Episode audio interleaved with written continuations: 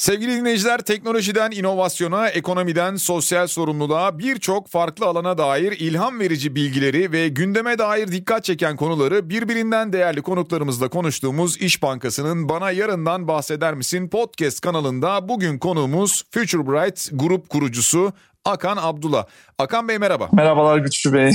Sizinle biraz reklam ve strateji ve hatta pazarlama üzerine biraz konuşmak istiyoruz ve dijitalleşmeyi de tabii ki program içerisine alacağız. Özellikle sizin bahsettiğiniz algoritmaları da konuşacağız bu süre içerisinde. Şimdi siz yıllarca reklam ve stratejik planlama üzerine çalıştınız.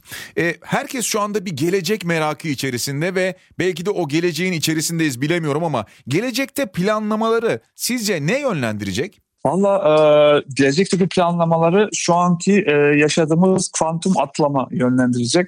Kuantum atlamadan neyi kastediyorum? Yani biz e, Covid ile beraber e, farkında olmadan e, şey aslında böyle bir zaman makinesini en sonunda icat ettik. Tüm araştırmalar şunu gösteriyor. 6 yıl sonrasında yaşamamız gereken şeyleri bugün yaşamaya hmm. başladık. Yıl sonuna kadar devam ederse de bu Covid 10 yıla çıkacak bu. Dolayısıyla çok e, dijital dönüşüm dediğimiz şey e, gelecek e, dönemi çok ciddi şekilde etkileyecek. Çünkü 10 yıl sonra yaşamamız gerekenleri bugünden yaşadığımız bir e, dünyada buna e, hazırlıksız yakalandık güçlü, e, güçlü Bey. Dolayısıyla bu anlamda e, gelecek yıllarda hızlı bir adaptasyon süreciyle e, uğraşacağız. Ama e, bu geleceği daha anlamlandırmaya, bu anlamda neler değiştiği, neler değiştiğinin e, tüketici tarafında anlamaya çalışacağız ve hızlı bir şekilde adapte olmaya çalışacağız en özetle. Yani gelecekte buna dair baktığımızda pazarlama ve reklam dünyasını neler bekliyor? Gerçi şu anda biz karşımızda birçok ekrandan sürekli bir e, reklam dünyası içerisindeyiz. Yani eskiden karşımızda bir tek televizyon vardı ama şimdi ekranlar arttı. Buradan mı ilerleyecek gelecekte pazarlama ve reklam dünyası ne dersiniz? Valla şöyle söyleyeyim e, bir kere e, hayatımızın e, bir bireyin hayatının yüzde kırkı şu anda veriye dönüşüyor gibi görünüyor. Yani şöyle düşünün biz gününüzün yüzde kırkı artık veri halinde. Ama şimdi Covid ile birlikte özellikle evlere kapandık ve e, dijital çözümler vesaireler bizim için bir ban damarı haline geldi. Çünkü onunla hayata bağlanıyoruz ve daha çok vakit geçiriyoruz. Bu da ne demek? Daha çok data bırakıyoruz. Daha çok işlenecek data var. E, dolayısıyla hayatımızın %40'ının aslında veriye döndüğü bir dünyadan yavaş yavaş gelecek 10 yılda %60'a kadar gidecek. Ve hatta şöyle bir bilgi vereyim. E, 8 milyar insanın neredeyse 3,5 milyarı şu anda zaten gözlem ekonomisinin parçası halinde. Dolayısıyla dijital algoritmalar zaten 3,5 milyar insanın her gün hayatını takip ediyor ve bunu bir dataya dönüştürüyor gibi görünüyor. Dolayısıyla bir reklamcılık, pazarlama vesaire dünyasının o geleneksel taraflarından çok fazla data taraflarına ve bu data tara- datanın özellikle işlenme tarafına çünkü inanılmaz bir data e, oluşuyor. Hatta her gün 2,5 exabyte'tan fazla veri bırakacağız bu makinelere ve bu makineler şu anda bu bu datayı işleyecek bir teknoloji dahi değiller. Daha e, geliştirilmiş teknolojiye ihtiyacımız var. Bu da şu demek e, gelecekte biz e, reklamda pazarlamadan çok bu verileri nasıl işleyeceğiz? Kurumlar, İş Bankası gibi kurumlar aslında biz bu veriyi nasıl işleyeceğiz? Elimizde devasa bir veri var. Bu veri işleyecek daha gelişmiş teknolojiler var mıdır sorusunu soracaklar ve buralara yatırım yapacaklar. Dolayısıyla o bildiğimiz geleneksel reklamcılık, pazarlama dünyaları e, maalesef değişecek gibi görünüyor. Peki siz bunu anlatırken bir yandan şunu da düşündüm. Dijital gözetim de artıyor dolayısıyla insanların üzerindeki bir yandan bundan da kaçmaya çalışıyoruz ama herhalde bundan pek kaçış yolu olmayacak gibi öyle mi? Ya valla e, şöyle söyleyeyim e, çalışmaya devam ediyor olmamız gerekiyor. Ben bununla ilgili en son yazdığım kitapta e, yani tam da bunu savundum açıkçası. Çünkü bu işin bir de güçlü ve sadece pazarlama tarafı yok. Bu işin insan hakları tarafı var ve kaçama, kaçamıyoruz. Korkunç bir şekilde kaçamıyoruz. Aşırı derecede yönlendiriliyoruz ve bu teknolojilerin tek bir görevi var. Aslında bu data işleme teknolojilerin tek bir görevi var. Bizi öngörülebilir hale getirmek. Yani e, eskiden öngörülebilir hale getirmek için bıraktığımız izler üzerinden bizi böyle bir klasifiye etme, anlamaya çalışıyorlardı teknolojiler. Ama şimdi başka bir seviyeye geçtiler ve e, bizi tahmin etmeye e, vakit harcamak istemiyorlar şu mantıkta çalışıyorlar. O kadar yönlendirelim ki zaten öngörülebilir olsunlar. Kaçarı hmm. olmasın bu işin. Dolayısıyla aşırı derece yönlendiriliyoruz ve ben şey yankı odaları kavramından bahsediyorum. Çünkü şu prensip üzerine çalışıyorlar. Örnek vereceğim bir sosyal medyaya biz e, e, şeyimizi açıyoruz, hesabımızı açıyoruz. Ben gençlere de soruyorum. Diyorum ki sosyal medyadan niye hesap açtınız? Özgür olalım diyorlar. Özgür olmak evet. istedik. E, ben de e, sizin gibi tepki veriyorum. Gülüyorum açıkçası. Çünkü e, sosyal mecralarda her şey olabilirsiniz Güçlü Bey ama özgür çok zor olursunuz. Çünkü sosyal mecraların arkasındaki algoritmaların mantığı şöyle çalışıyor. Önce sizin yüz arkadaşınız olabilir o mecrada hı hı. ama e, sosyal mecra bir dönemsi böyle bir iz bırakıncaya kadar böyle bir size izin verebilir özgür olabilirsiniz. Yeterince iz bıraktıktan sonra o arkadaki algoritma sizi klasifiye ettiği zaman, endekslediği zaman e, kim size en çok benziyorsa, kim sizinle aynı fikirdeyse arkadaşlarınızdan sadece onları göstermeye başlıyor. Yani 100 arkadaşınız olabilir ama siz 100 arkadaşınızın içeriğini asla görmeyeceksiniz. Sadece bu algoritmanın seçeceği 20 kişi atıyorum şu anda. 20 kişi onların içinde sana benziyorsa o 20 kişiyi alacak ve onların içeriklerini size sürekli gösterecek. Peki niye bunu yapıyor? Çünkü bu algoritmalar bir beyin zaafımızdan çok farkındalar Güçlü Bey. O da e, şu e, beyin zaafı. Biz kendimizle benzerlerle bir araya geldiğimizde mutlu oluyoruz.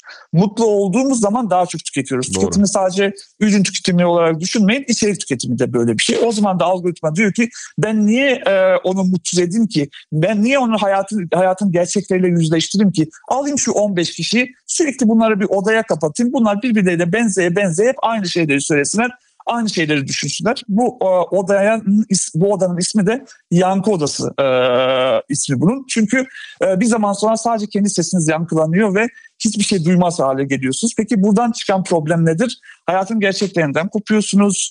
E, hayatın gerçek kendinizden farklı olan insanlarla bir araya gelmiyorsunuz. Bu da en basit haliyle aslında duygusal zekanızın çok ciddi şekilde kör, körleşmesi. Çünkü insanlar sosyalleşerek öğreniyorlar. Ben e, benden farklı düşünenlerle bir araya geldiğimde bir şey öğreniyorum. Aksi takdirde herkes benim gibi düşünüyorsa, benim gibi hissediyorsa benim o, o odadan artık alabileceğim bir şey yok. Orada gelişim olmaz. Dolayısıyla şeye baktığımızda, bu sisteme baktığımızda, bu data e, dünyasına baktığımızda maalesef bu algoritmik dünyanın içine düştük. Bu algoritmik dünya pazarlamayı da reklamcılığı da derinden etkiliyor. Ama insan olma özelliklerimizi de bizden çalacak gibi de görünüyor. Buna karşı tabii ki bir duruş sergilemek gerekecek. Ben bu anlamda gelecekte birazcık e, aktivizm bekliyorum. Hatta kitabımda şunu da anlatmıştım. Bu artık bir insan e, hakları meselesi. Dolayısıyla insan hakları beyannamesinin dijital versiyonunu dünya konuşmak zorunda kalacak. Çünkü nereye kadar e, hayatınızı bir makineye teslim edersiniz? Nereye kadar sizi yönlendirmesine izin verirsiniz? Hatta bin yıllık bir soru yeniden masaya geliyor. Özgür irade sorusu. Hmm. Bir makine, bir algoritma beni bu kadar yönlendiriyorsa aldığım kararlardan, sergilediğim davranışlardan ben sorumlu muyum sorusu ortaya çıkıyor. Ve hatta bugün iyi insan olma sistemlerinin tümünün bazında özgür irade var. Özgür iraden var onun için iyi olmak zorundasın. İyi olma sorumluluğun var.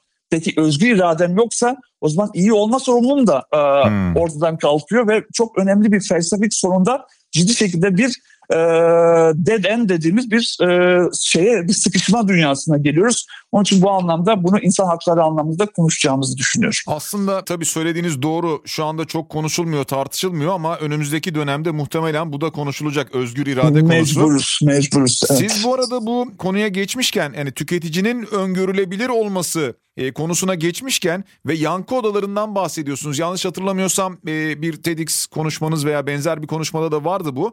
Orada bir örnek veriyorsunuz. Yani psikiyatri yazılımına döndürülebilir mi acaba bir yazılım? Bir Eliza testi örneğiniz var anlattığınız. E, onu bir anlatabilir misiniz? Evet ah, onu anlatayım anlatacağım valla tam önce, az önce söylediğim bu kendimizle bir arada kaldığımızda mutlu oluyoruzun en iyi örneklerinden bir tanesi. Aslında şöyle çok teşekkür ederim hatırlattığınız için, hatırlattığınız için bu örneği. 60'larda e, MIT Üniversitesi diyor ki psikoterapiyi e, yazılım haline döndürebilir miyim? Yani ee, birisi gelecek derdini anlatacak ama karşısında doktor olmayacak. Yazılım olacak.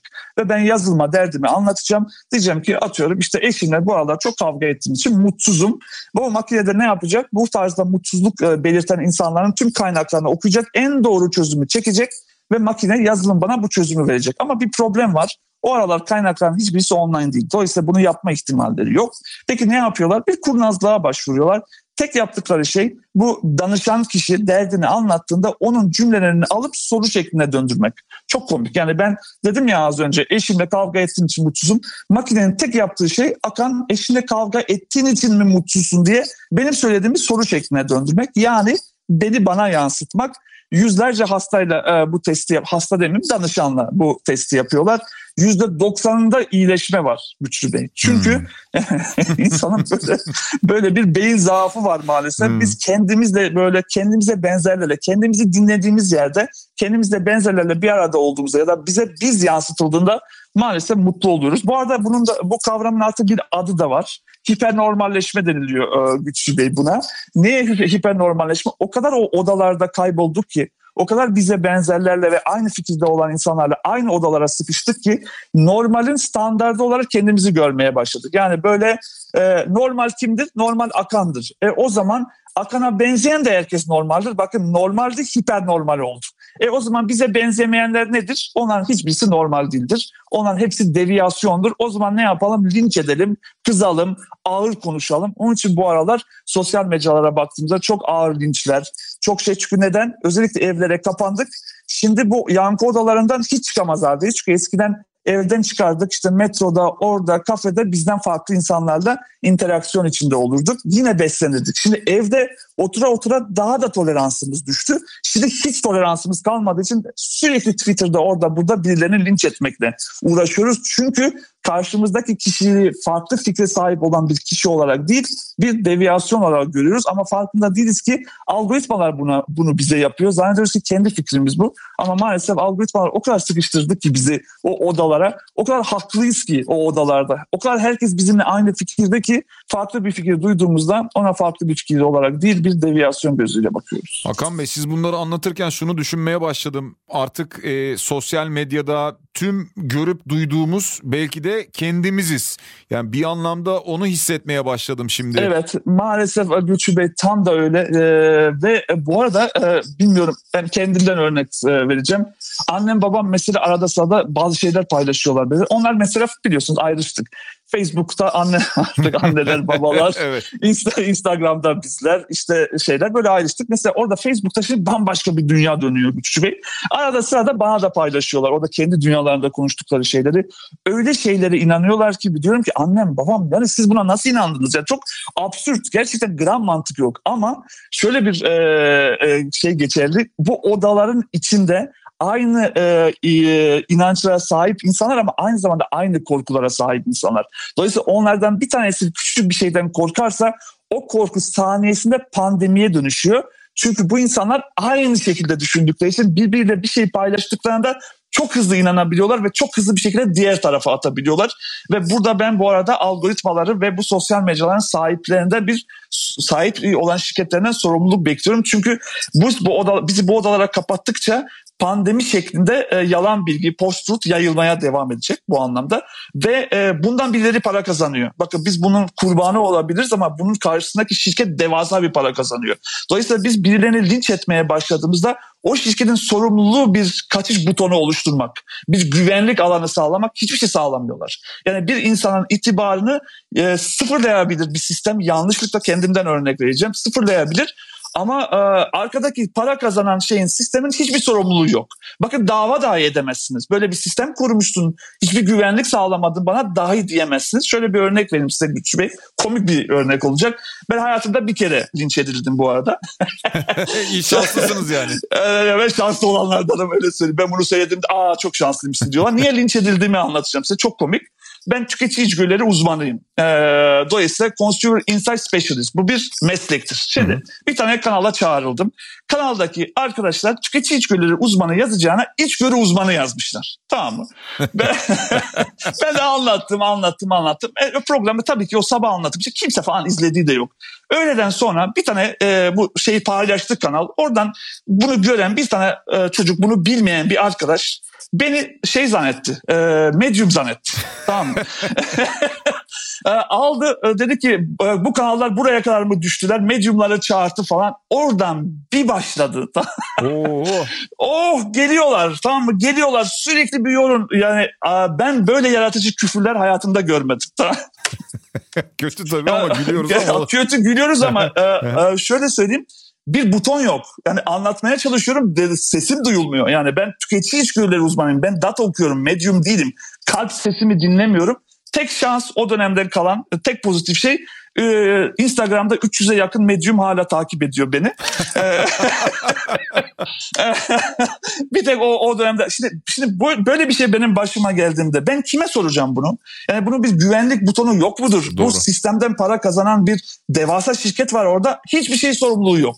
İşte ben şanslı olanlardanım ama bakın Amerika'da bu işler e, liseli öğrencilerde intiharlara kadar gidebiliyor. Dolayısıyla orada bullying dediğimiz bir dünya var. Yani bayağı baskıcı bir jenerasyon var. Bu anlamda bu sistemlerin bir güvenlik e, şeyi e, subabı oluşturmaları gerekiyor. Yok, hiçbir sorumlulukları da yok.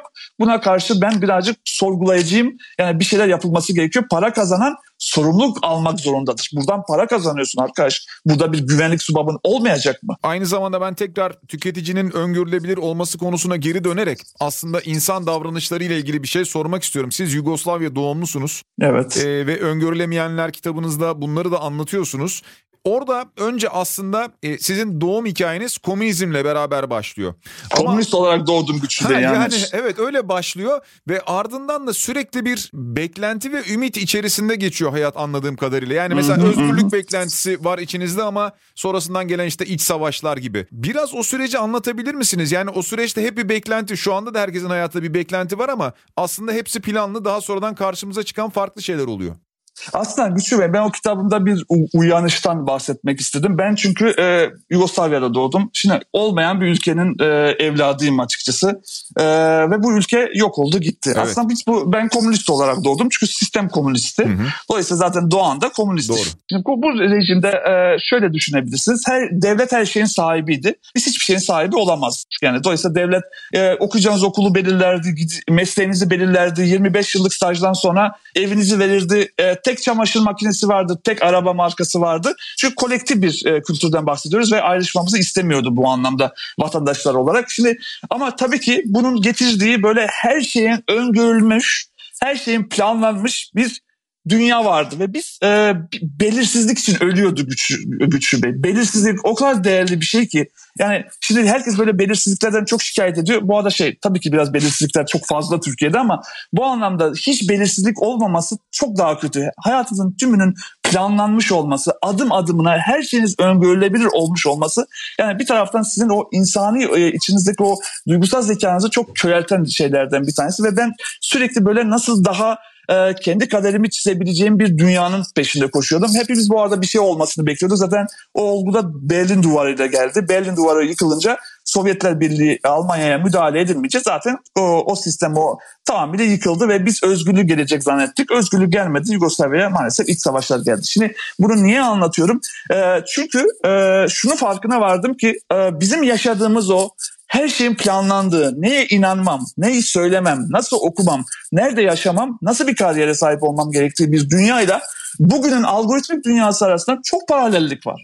Çok. O o zaman bunu bir rejimle yapılıyor, yapılıyorlardı. Mesela öyle çok severdik komünist rejimler böyle steplerde hiçbir şeyin olmadığı dünyada devasa binalar yaparlardı. Hmm, evet. Bu devasa semboller Doğru. artık yok. Dijital dünya bunu çok daha zekice yapıyor ama aynısını yapıyor. Benim bu kadar hayatımı yüzde kırkını dataya dönüştürmüş olan bu sistem yarın yüzde altmışa döndürdüğünde ve benim ne yiyeceğimi, nasıl yiyeceğimi, ne alacağımı, kimle konuşacağımı, neye inanacağımı bu denli yönlendiren bir sistemle benim geldiğim sistem arasında maalesef aşırı derece paralellikler ve benzerlikler var ve bu sistem o sistemden çok daha zeki böyle devasa sembollere de ihtiyacı yok çok rahatlıkla davranışlarınızı değiştiriyor. Farkına dahi varmıyorsunuz. Yani bu genel olarak zaten hayatımıza yansıyan bir şey. Yani bu sizin aslında kitabınızda e, sizin hayat hikayeniz değil aslında ortaya koyduğunuz e, biraz önce de bahsettiğiniz konular var burada. Aynen aynen beni örnek alın. Yani ben e, demeye çalıştım kitapta.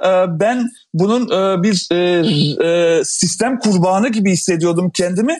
E, şimdiki jenerasyon bu sistemin kurbanı olduğunu farkında bile değil. Biz sembollerden en azından farkına varıyorduk başımıza gelenin. Yeni bir dünyada ise bu algoritmik dünya davranışınızı değiştiriyor farkına bile varmıyorsunuz. Bir örnek vereyim mi? Mesela algoritmik dünya ile akademinin ilişkisini anlatmak istiyorum. Akademi önemlidir. Çünkü dünyadaki sürekli gelişimin merkezidir akademi. Yani doktora tezleri niçin yazılır? İnsanlık sürekli gelişsin diye yazılır. Şimdi böyle bir dünyada son 20 yılda şeyleri incelemişler Güçlü Bey. Ee, doktora tezlerinin kullandığı kaynakları incelemişler.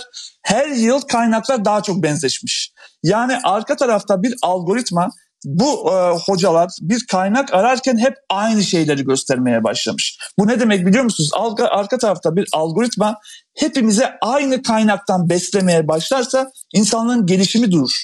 E bu ne demek? Bu aynı şekilde düşünen, probleme aynı şekilde çözüm getirmeye çalışan çok monolitik bir düşünme şekli. Yani sadece tek yönden bakmak. Biz akademimizi bile algoritmalar tek yönden baktırıyorsa bir probleme e benim geldiğim rejimden ne farkı var ki? Yani sadece farkında değiliz ama hep aynı ideolojik, aynı kaynaklar, aynı bilimsel şeylerden beslenirsek hepimiz aynı düşünmeye başlarız ki ben bunu bir aynalık ekonomisi kavramı altında birleştirdim. Ve bir zaman sonra bakarız ki yaratıcı olmamız gerekiyor. İnsanın en büyük şeyi zenginliği aslında duygusal zekası ve yaratıcılığı. Ama yaratıcılığımızı körleştiren, hepimizi aynı formata getiren, aynı düşündüren bir sistem bir aynalık ekonomisinden insanların e, bir yarar görmesi, insanların duygusal zekasını bir ürüne döndürmesi, yaratıcılığını kullanması imkansız hale gelir. Bu da benim eski yaşadığım rejimden hiç farklı olmaz açıkçası. Evet e, şimdi aynılık ekonomisinden bahsedince şunu sormak istiyorum. Genel anlamda son dönemde e, özellikle pandemiyle beraber hayatımıza giren tüketici davranışlarını veya davranışsal ekonomiyi e, nasıl yorumlayabilirsiniz? Ya şöyle bir kere şimdi Covid ile beraber bazı şeyler hem kötüye gitti hem iyiye gitti. Her musibette bir hayır vardır deriz ya. Onun için biraz tüketici tarafını bir anlatayım. Bir kere biz e, bağışıklık şöyle söyleyeyim şuradan başlayayım. Türkiye böyle bir yeni bir kavram koydu ya Sağlık Bakanı böyle bilim kurulu kavramı. İşte bu arada tartışanlar var tartışmayanlar var ama önemli olan şu bilim kurulu kavramı Türkiye'de önemli bir problemi çözdü. Kavram olarak çözdü. Neyi çözdü onu söyleyeyim size. Biz e, Türkiye e, özellikle bu şeyden önce e, Covid'den önce aşıyı tartışır hale gelmişti hep bir, bir doğallık fantazisi aldı götürdü bizi böyle doğal doğal. Bu arada doğa önemlidir, doğallık da önemlidir. Ancak unutmamak gerekiyor ki doğa tamamıyla yüzde yüz dostumuz da değildir. Doğanın çok öldürücü bir tarafı da vardır. Bu anlamda şeyde Covid'de doğanın bir parçası, bir virüsten bahsediyoruz. Dolayısıyla biz insanlar, e, biz e, Türkiye'nin vatandaşları olarak işin doğallık tarafının önemli olduğunu anladık ama bunun bilimle kombine edildiğinde daha iyi olacağını anlamış olduk. Dolayısıyla doğalın üstüne bir şey bilimsellik harisi ekledik. Dolayısıyla bir anda Türkiye daha çok bilim konuşmaya, bağışıklık sistemi konuşmaya, biyolojik teknolojileri konuşmaya başladı. Bu açıdan yani bu e, şey e, bu musibetin bir hayırı oldu bize. İkinci hayırını söyleyeyim. Dijital tarafta bakın biz dijital dönüşüm dönüşüm diyoruz. Türkiye aslında e, farkına vardı ki biz gerçekten dijitalize olan bir ülke değilmişiz. Ben utanıyorum güçlü 10-15 yıl önce ben de sahnelere çıkıp şeyi övüyordum işte. Biz en çok Facebook kullanan 5 ülkeden bir tanesiyiz dünyada korkunç. En çok e, dataya dönüşmüş ülkelerden bir tanesiymiş. Farkında bile değilmişim. Ama biz e, dijitali tüketen taraftayken şu anda dijitalin üretim tarafının da eksik kaldığımızı anladık Covid'le beraber. Şöyle bir bilgi vereyim size. İki buçuk yılda bir e, cep telefonu değiştiren bu ülke ki dijitalin tüketim tarafıdır cep telefonu. 11 yılda bir laptop değiştiriyor. Yani biz çocuklarımıza laptop almıyoruz. Aldığımız laptopları 11 yıl boyunca değiştirmiyoruz. Teknolojiler gelişiyor biz 11 yıl geriden takip ediyoruz.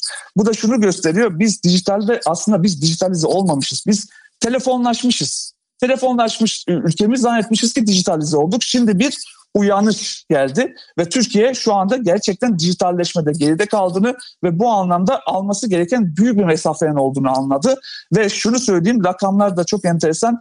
Ee, ilk Covid çıktığında Nisan itibariyle biz Merkez Bankası'nın kredi kartları kullanım oranlarını takip ediyorduk. Bütün sektörlerde %70 küçülme vardı bey. Sadece elektronikte %70 büyüme vardı.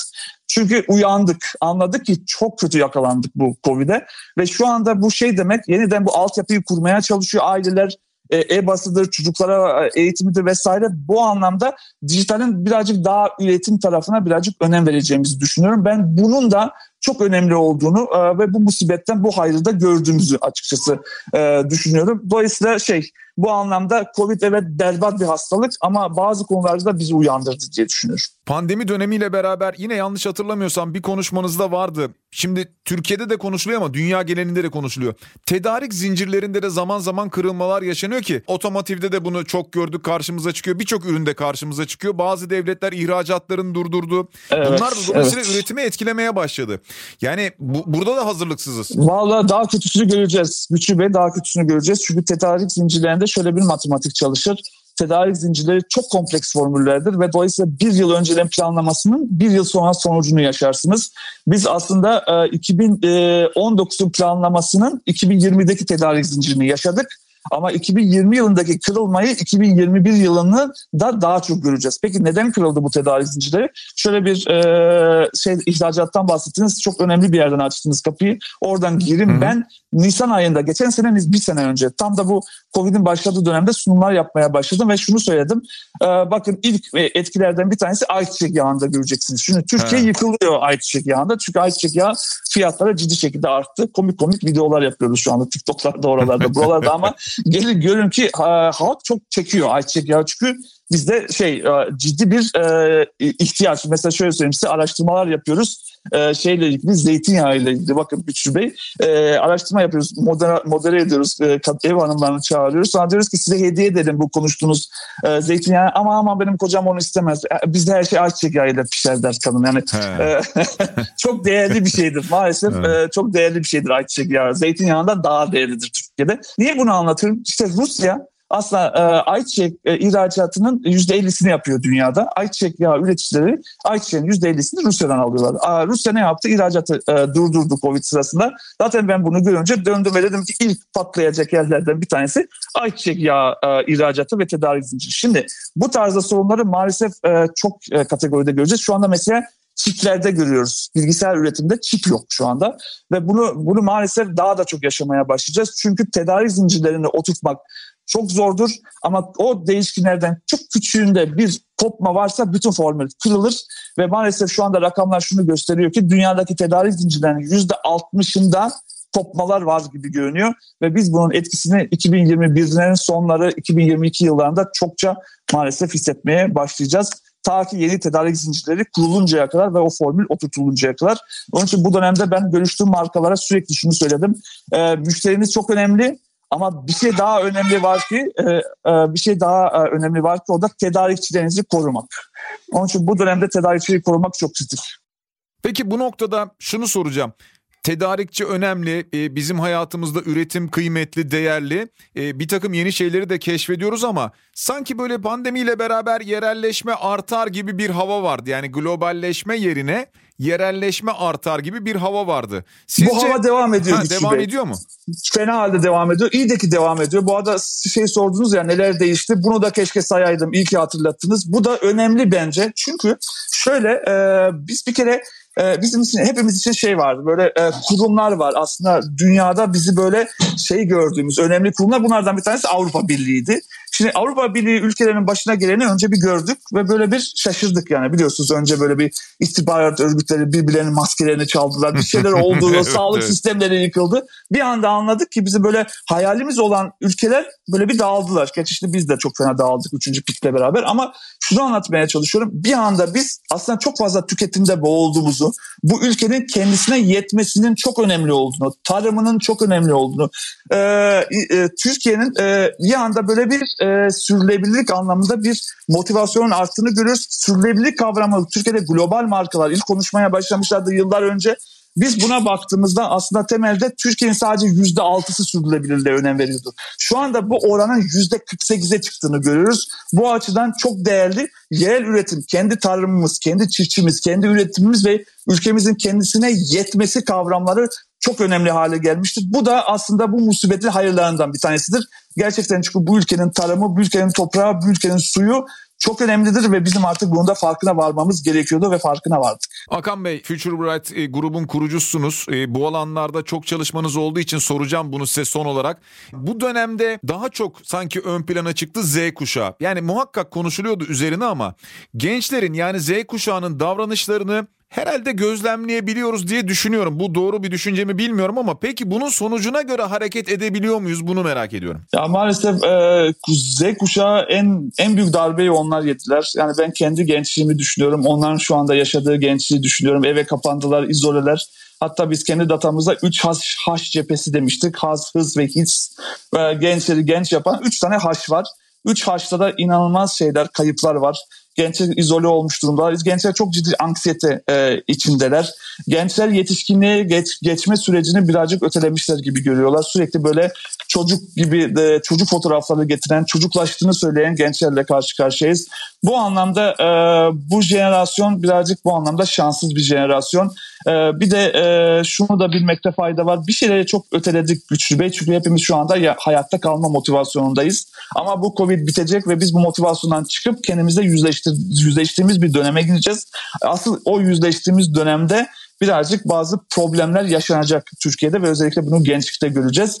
Ama e, ne yapalım oldu ve o dönemlerde umarım ve o problemleri de atlayacağız ama Türkiye'nin psikolojik desteğe ihtiyacı olacak orası net. Evet yani bu üç aş dediniz yani e, has, hız ve his aslında sadece şu anda Z kuşağının değil herhalde hiçbirimizin içinde kalmayan şeyler başlıklar oldu bunlar. Öyle ama gene bizim bir hatıralarımız var Evet, ya. Yani doğru. biz yaşadık Güçlü Bey ya. Yani biz genç biz 90'ları yaşadık ya. Biz en şanslı jenerasyon biziz herhalde. Yani şimdi bu çocuklar neyi yaşadılar? Yani bir taraftan ekonomik sorunlar, bir taraftan işsizlik, bir taraftan her türlü şey aile içi baskı onlara. Sanki sürekli onlar bir şey başaramıyormuş gibi. Bir de üzerine eve kapanma, bir de üzerine e, izolasyon. Yani bu bu gençlik bizden daha şanssız. Bunu kabul etmemiz gerekiyor. Muhakkak orası öyle. Ee, umarız daha güzel günleri göreceğiz. Dileğimiz Umarız. olsun. Ee, Future Bright e, grup kurucusu Akan Abdullah ile görüştük. Akan Bey çok teşekkürler sağ olun. Çok sağ olun. Çok teşekkür ederim davetiniz için.